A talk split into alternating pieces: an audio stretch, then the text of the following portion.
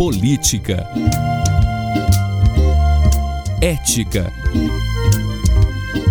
Democracia. Informação. Opinião. Pode falar. Apresentação Cileide Alves e Rubens Salomão.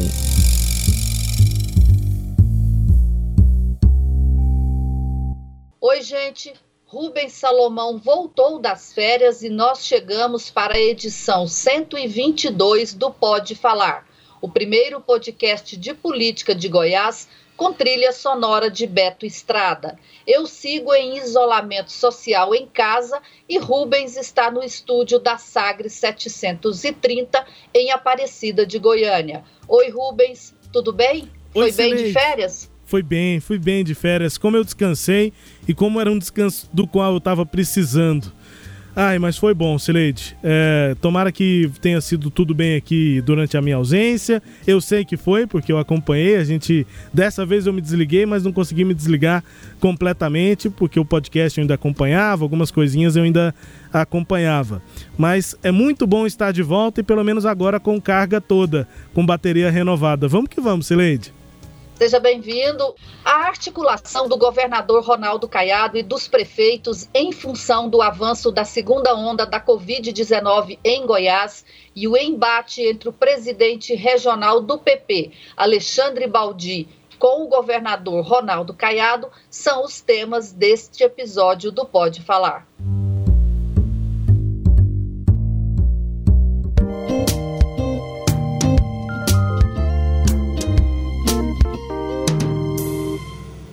Presidente regional do PP, o ex-ministro Alexandre Baldi tentou dar um checkmate no governador Ronaldo Caiado. Em entrevista ao jornal O Popular, nesta terça-feira, dia 25, Baldi declarou, aspas, eu creio que em Goiás o governador Ronaldo Caiado tem que ser claro no apoio ao Arthur Lira, por ser o candidato do presidente Jair Bolsonaro, assim como aqueles que são aliados do governo federal têm e deverão apoiá-lo. Afinal, está claro que este é o candidato do governo. Fecha aspas.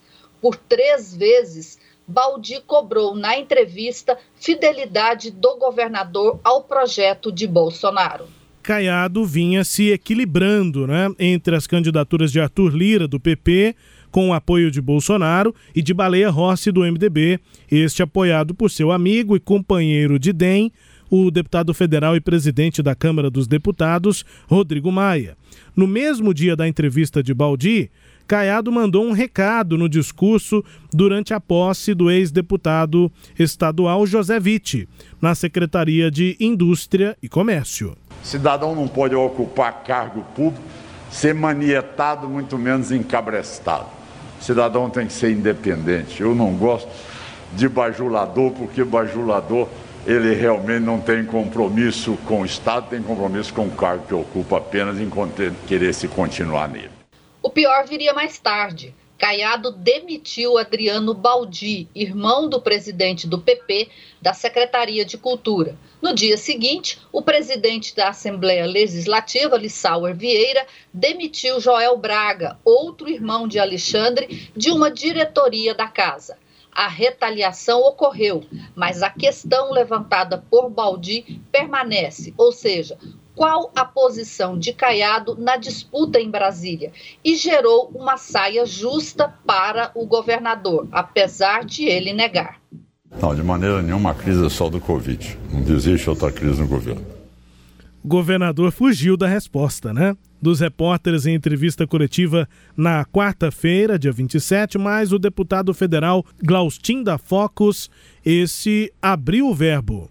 É, eu, eu não vou falar que ele tem que publicar ou não. Eu sei quem a torcida dele é, é pro Arthur Lira. Ele está trabalhando com o Arthur Lira. Recebeu os dois dentro do palácio, mas nós sabemos. Ontem ele falou com o presidente da República é, e com clareza, é, por mais que querem que ele se posicione, bobagem, desnecessário. Então, não vai ficar brigando entre partidos. É, o projeto é eleger o Lira. Então, o que eu digo para você, é, eu responderia para você o seguinte: o governador está trabalhando e ajudando. O com as crenças que nós temos compartilhada, é, mesmo o DEM, grande parte, querendo ir para o Baleia Rossi, mas o Caiado está, assim, de forma muito clara para nós, parlamentares, apoiando o Arthur Lira. O deputado federal Glaucin da, Foco, Glaucin, eh, da Focus conversou com a gente, ele é de abrir o verbo, e em outro momento ele disse até, foi destaque em um desses dias da coluna Sagres em off, que o governador não deve eh, ficar falando aos quatro cantos, né? Que apoia o Arthur Lira mas aí o Glaucin, você comentou isso, fez isso, falou aos quatro cantos que o governador está trabalhando é pelo Lira. Mais tarde na semana veio a confirmação é, também pelo Jornal Popular, né, na coluna Giro, de que José Mário Schreiner, que é do DEM, do mesmo partido de Rodrigo Maia, mas é o DEM, nesse caso de Ronaldo Caiado, apoia Arthur Lira, o candidato bolsonarista à presidência da Câmara, Celeide. Pois é, o governador quis é, é, tentar se manter equidistante aí, como se não tivesse nada a ver com isso, porque ele quer manter uma boa relação com o Bolsonaro e com é, o Rodrigo Maia. Mas o que a gente sabe é que o presidente conversou com ele, né, e ficou meio complicado para ele não dar o apoio ao presidente Bolsonaro. E também a posição do próprio ACM Neto, que é o presidente nacional do DEM, também muito próximo de Ronaldo Caiado, eles têm uma ligação antiga e acho até que talvez mais próximo de Caiado do que o próprio Rodrigo. E o ACM Neto é, decidiu, aspas, ficar neutro né, nessa disputa. Ele não deu o apoio, não ficou do lado do companheiro de partido Rodrigo Maia. Então todo mundo está acabando abandonando o Rodrigo Maia e o governador não queria parecer que ele também abandonava o amigo. É, e acabou sobrando para o ex-deputado e secretário de transporte de São Paulo, o Adriano, o Alexandre Baldi. Essa coisa é curiosa, porque é, tem aí uma relação do Baldi com o governo. O, eu ouvi de uma fonte essa semana que há uma certa desconfiança em relação ao presidente regional, porque é, é, seria o perfil do, do Baldi querer estar em todos os projetos de poder. O Baldi faz parte do governo Dória, que é adversário da candidatura de Jair Bolsonaro e, consequentemente, é, contra o, o, Arthur Lira, né, porque o Arthur Lira é, reforça o projeto do Bolsonaro, mas o, o Baldi, ao mesmo tempo que continua no governo de São Paulo, trabalha pelo adversário do, do, do Dória lá em Brasília, faz parte do governo de Goiás, e cobra do governador, fez parte do governo de é, Marconi Perillo, foi aliado do MDB na eleição passada. Então, assim, há uma certa desconfiança em relação a ele por conta dessa posição dele de, de estar sempre se movendo em torno do poder. E aí, é, quando ele apareceu cobrando uma, uma definição do governador, eles não acreditaram que o Baldi é, estivesse de fato agindo a pedido do presidente da República. Há uma dúvida de que ele possa ter agido a pedido do PP mesmo, do PP, do presidente do PP nacional, o Ciro Nogueira, de quem ele é próximo, né?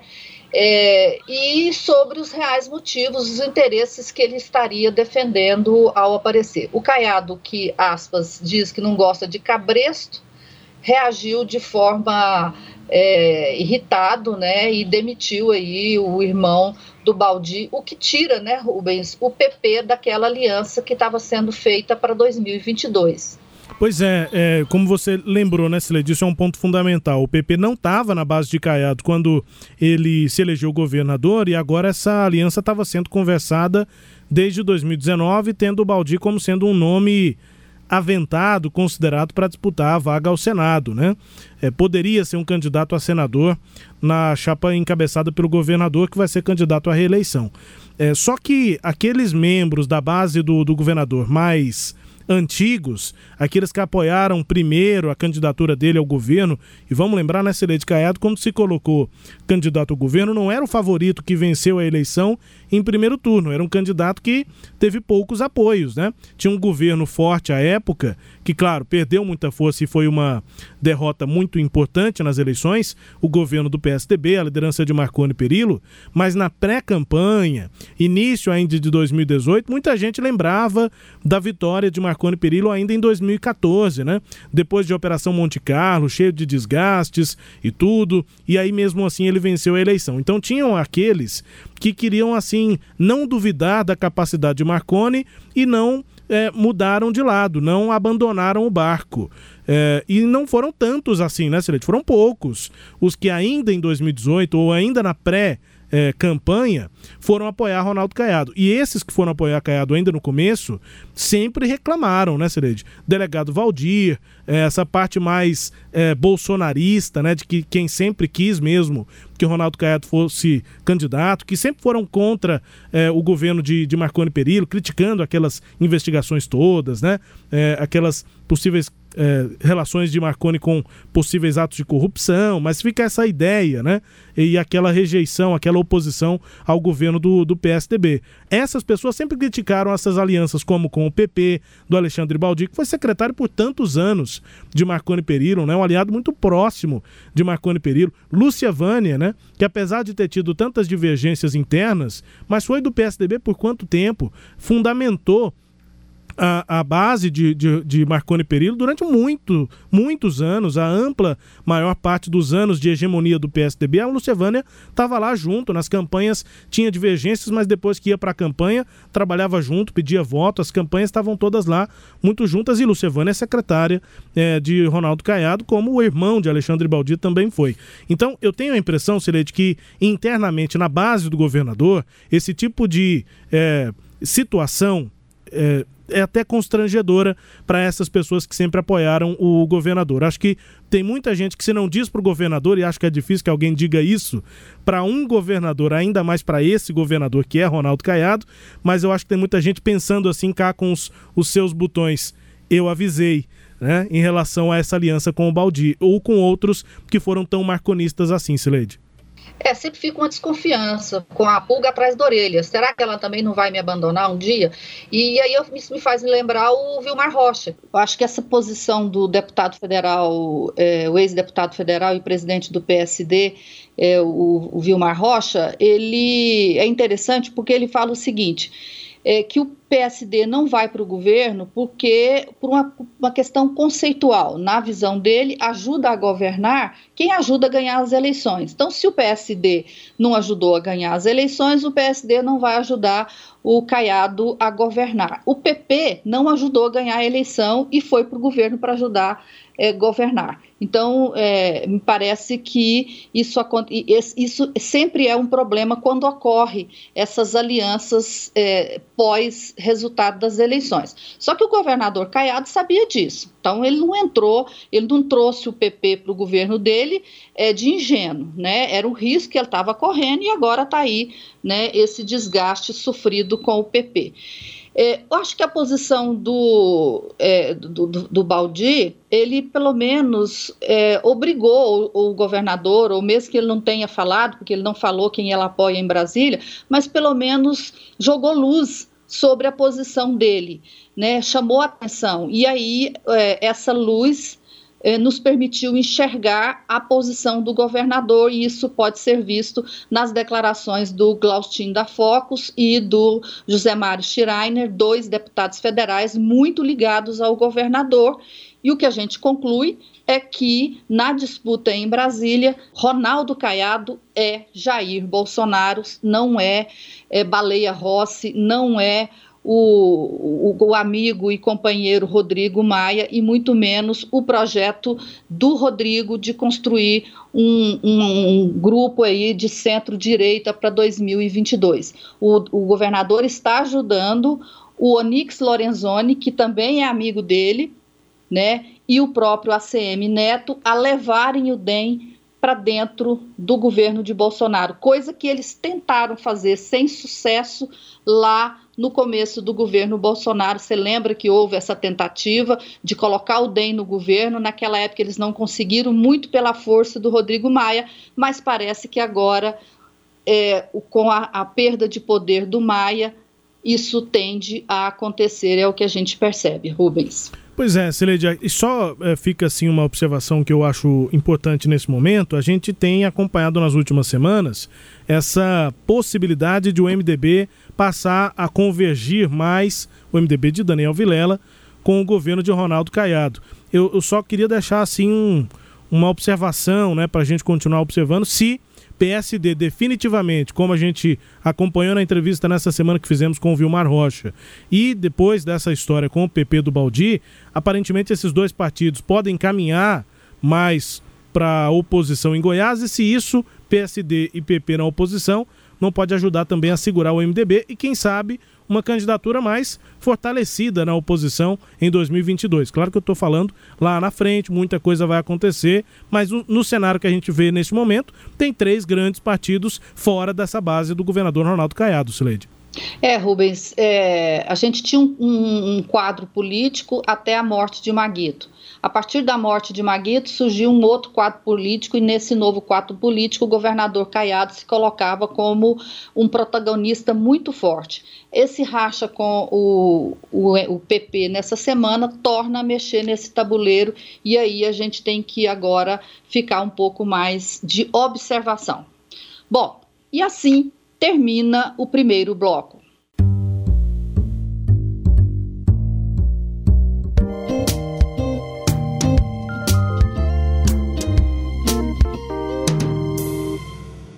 Hoje, logo no início da tarde, o governo de Goiás divulgou a informação de que o estado tem três casos confirmados de coronavírus. Esses casos estão aqui na capital e também na cidade de Rio Verde. E só nas últimas 24 horas foram mais de 2.700 novos casos no estado. Essa foi a maior alta desta segunda onda da pandemia. Em 12 de março de 2020, Goiás registrou os três primeiros casos de Covid-19. Passados 10 meses e com mais de 7 mil mortos, a segunda onda da doença chegou, como as autoridades de saúde previram no ano passado. Apesar de ser um repique anunciado, só nesta segunda-feira, dia 24, o governador Ronaldo Caiado e os prefeitos se reuniram para discutir medidas de contenção da doença. Isso aqui é uma escala de risco de transmissão para a Covid. Verde é o menor risco, risco muito baixo. Amarelo, risco médio. Laranja, risco médio alto. E o vermelho é risco muito alto. E quando avaliamos o risco alto, o que tem maior, maior risco é bar. Né? Porque no bar as pessoas se aglomeram, no, no bar as pessoas retiram a máscara, depois que bebe, acabam né, esquecendo das medidas de prevenção, e aí tem várias outras situações. Então, uma, uma proposta minha agora para este momento, baseado em tudo isso que eu falei, que eu mostrei, é que a gente tenha medidas mais restritivas para bares. Não estou falando nesse momento em fechar, mas uma lei seca. Nós já vimos vários estados brasileiros fazendo isso, com lei seca, alguns, aliás, a maioria a partir das 20 horas é o que a gente tem mais visto. Então, a partir das 20 horas não se vende bebida alcoólica mais. Eu, principalmente, tenho aqui, talvez, uma visão médica, uma preocupação no sentido de se deixar como está, amanhã nós podemos estar aí numa situação crítica. Eu concordo que uma restrição à bebida alcoólica é, deve existir, e aí é fundamental, se for aprovado, que haja fiscalização é, das prefeituras com apoio, lógico, das forças de segurança, porque quem dá autorização e, ao mesmo tempo, a concessão do alvará àquele estabelecimento não é o Estado, é a Prefeitura. Nós ouvimos o, a superintendente de em saúde, em vigilância em saúde aqui da Secretaria Estadual de Saúde, a Flúvia Amorim, apresentar a proposta de lei seca na reunião com os prefeitos no início dessa semana. Na sequência, o governador Ronaldo Caiado apoia a proposta, mas estende de 20 horas, de 8 da noite, para as 22, 10 da noite, o início da restrição. O decreto do Estado foi publicado no, no dia seguinte, na terça-feira, e provocou reações dos representantes de bares e restaurantes. que os bares e restaurantes não são os vilões dessa história, né? É, quando reabrimos em julho, nós tivemos quedas após quedas é, nos índices de contaminação do Covid, é, nos óbitos, quedas essas que foram se acentuando até o período pré-eleições municipais. Quando vieram as eleições municipais, nós tivemos mais de 530 mil candidatos é, nas ruas do Brasil pedindo votos e mais de 10 milhões de cabos eleitorais pelas capitais do Brasil, é, fazendo reuniões, fazendo bandeiraços, fazendo carreatas, né, comitês lotados. É, infelizmente, nessa campanha política, inúmeros políticos contraíram o vírus e não puderam sequer, inclusive, assumir. É, alguns ganharam e não puderam nem assumir as suas prefeituras. É, então, infelizmente, o grande vilão da história foram os próprios políticos com uma campanha política completamente irresponsável. É, existem muitas é, anedotas, às vezes até piadas, que às vezes o pessoal fala, ah, virou, acabou a eleição, começou a Covid de novo. Não é isso. Primeira coisa é que a gente precisa refutar esse tipo de comentário. O vírus ele tem um ciclo natural, né? A pandemia ela tem as suas variações no tempo, né? Ela expande, ela retrai. É assim na Europa, é assim nos Estados Unidos, é assim em outros estados e está sendo assim em Goiás também. Se há um vilão nessa história é o novo coronavírus, que tem seu próprio ciclo, como explicou o secretário de Saúde, Ismael Alexandrino, na mesma reunião com prefeitos, e que acabamos de ouvir, negando que haja uma relação entre os aumentos de casos e as eleições de novembro, conforme é, associação que foi feita e antes pelo presidente do Sindibares, o Newton Pereira. Pois é, e sem vacina para todo mundo, a única saída é evitar aglomeração, proteção com máscara, higienização das mãos com álcool em gel. Por isso, os bares e restaurantes entraram na mira das autoridades de saúde. E essa restrição está longe da ideal, só que os prefeitos estão temerosos de enfrentar os desgastes. Em Goiânia, um decreto da prefeitura alterou o decreto do governador. Aqui, as lojas de conveniência, distribuidoras de bebidas, essas é, vão ter de fechar às 8 da noite. Já tem de fechar às 8 da noite e os bares têm de fechar as portas às 11 da noite, às 23 horas. Não há consenso é, entre os responsáveis para cuidar da saúde pública para combater esse que já provou ser um vírus muito agressivo, Sileide. É, Rubens, é, por todos os ângulos que a gente olhar, a gente vai perceber que a pandemia veio com muita força, essa segunda onda. O número de mortos em janeiro, antes do mês acabar, já é maior do que o número de mortos em dezembro. É, o número de pedidos de vagas de UTI já é 29% maior. O número de casos confirmados em Goiás nesse janeiro inacabado também é maior do que o de dezembro. Então, sobre todos os, os aspectos, né, a gente tem provas suficientes de que a pandemia está forte. Não adianta brigar com o vírus, né? O que os, sindibares e outros setores vão fazer, tentar fazer, e eu até entendo o lado deles, eles isso é a sobrevivência do negócio deles, mas nós estamos falando de uma coisa muito maior aí, que é, é salvar vidas. E a ocupação é, hospitalar em Goiás já está alta. O governador que tinha oferecido vagas para Manaus, né? Agora dessa vez ele já não negou assim para falar neguei, mas já ponderou com, com o Ministério da Saúde que o governo precisaria de fazer, sugeriu que o governo federal fizesse hospitais de campanhas em Brasília ou em São Paulo para atender esses pacientes, porque, porque disse que Goiás já se, se receber mais pacientes, vai ficar sem vaga para os próprios goianos. Nesta quinta-feira chegou mais um grupo de Manaus, 18 pessoas, parte é, do que tinha, dos 33 que tinha vindo antes, é, recebeu alta, cinco morreram, né, dos 33, um morreu no, no HC, quatro morreram aqui no HMAP. Um deles morreu na noite desta, na madrugada de quinta para sexta-feira. Então, é, o, o, número de pacientes é um pouco menor do que foi lá atrás, mas ainda assim o governo diz que não pode mais receber. Então, assim, é hora de as autoridades terem é, juízo. Né? O que a gente viu em Manaus é muito sério. Se os prefeitos começarem a atender muito às exigências, se ficarem com medo de tomar medidas restritivas, eles vão ter que pagar de outra forma sendo responsabilizados pela falta de atendimento e isso tem chance de ocorrer, Rubens. É, e essa, essa é a conclusão, Sileide. O, o presidente do Sindbares, entre outros representantes dos empresários do setor produtivo, tratam como se essa medida de lei seca fosse uma punição, né? Como se alguém estivesse punindo os bares por acreditar que os bares é que são os, os vilões. Ah, não, então essa medida é para punir os bares. Não é, não é esse o pensamento.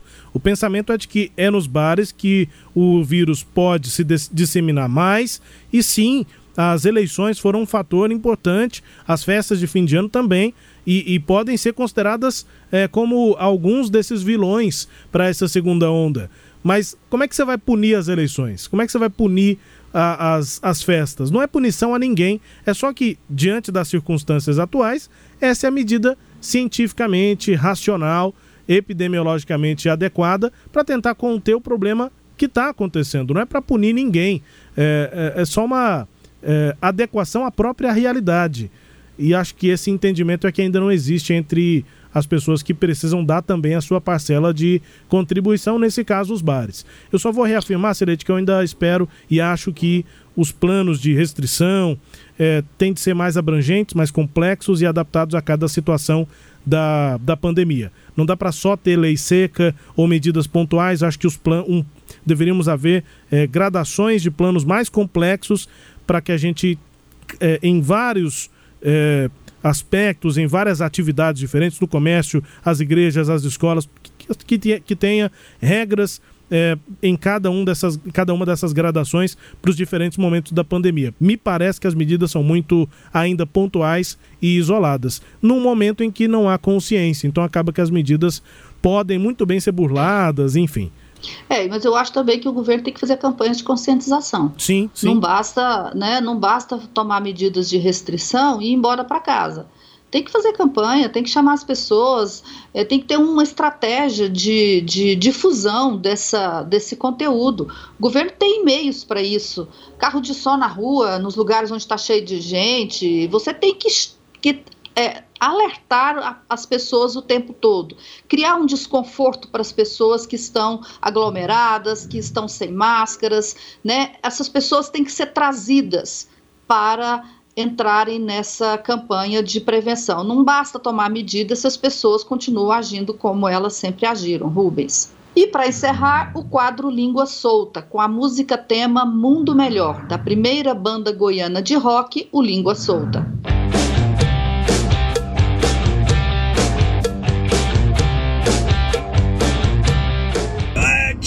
Portal da transparência do ar, o governo está escondendo isso, isso jamais ocorreu na história do Brasil. Ô, Cirão, porra, é devagar, Cirão. É que tem muito esquerdista desesperado pelo impeachment acessando o portal da transparência, e aí quando tem muito acesso realmente complica, né? Isso aí acontece não só com o portal da transparência, mas com qualquer site que receba muitos acessos ao mesmo tempo fato teve problema de acesso no portal da transparência, todo mundo querendo saber sobre leite condensado, Celede, entre outros itens. A fala aí nós ouvimos o filho do presidente, deputado federal Eduardo Bolsonaro, Celede. É, e o curioso dessa fala é ele dizer que são os esquerdistas, né?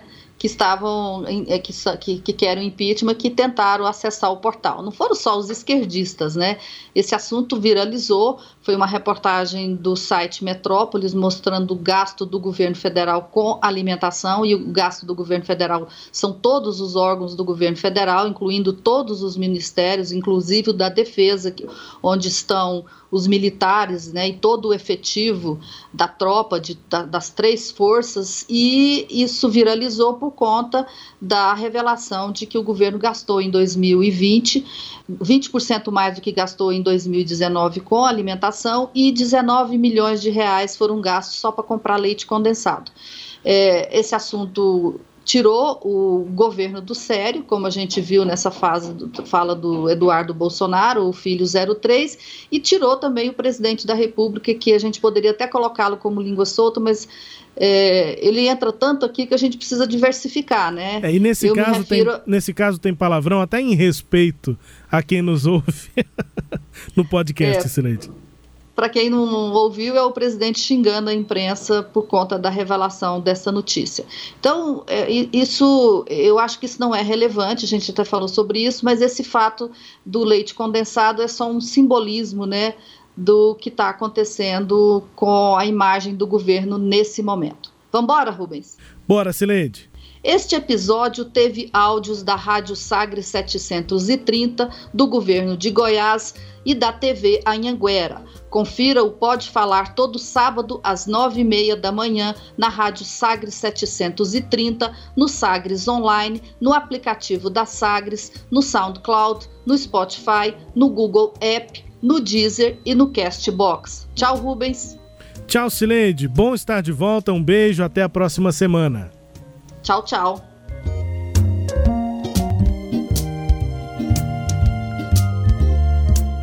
Apresentamos Pode Falar com jornalistas Cileide Alves e Rubens Salomão.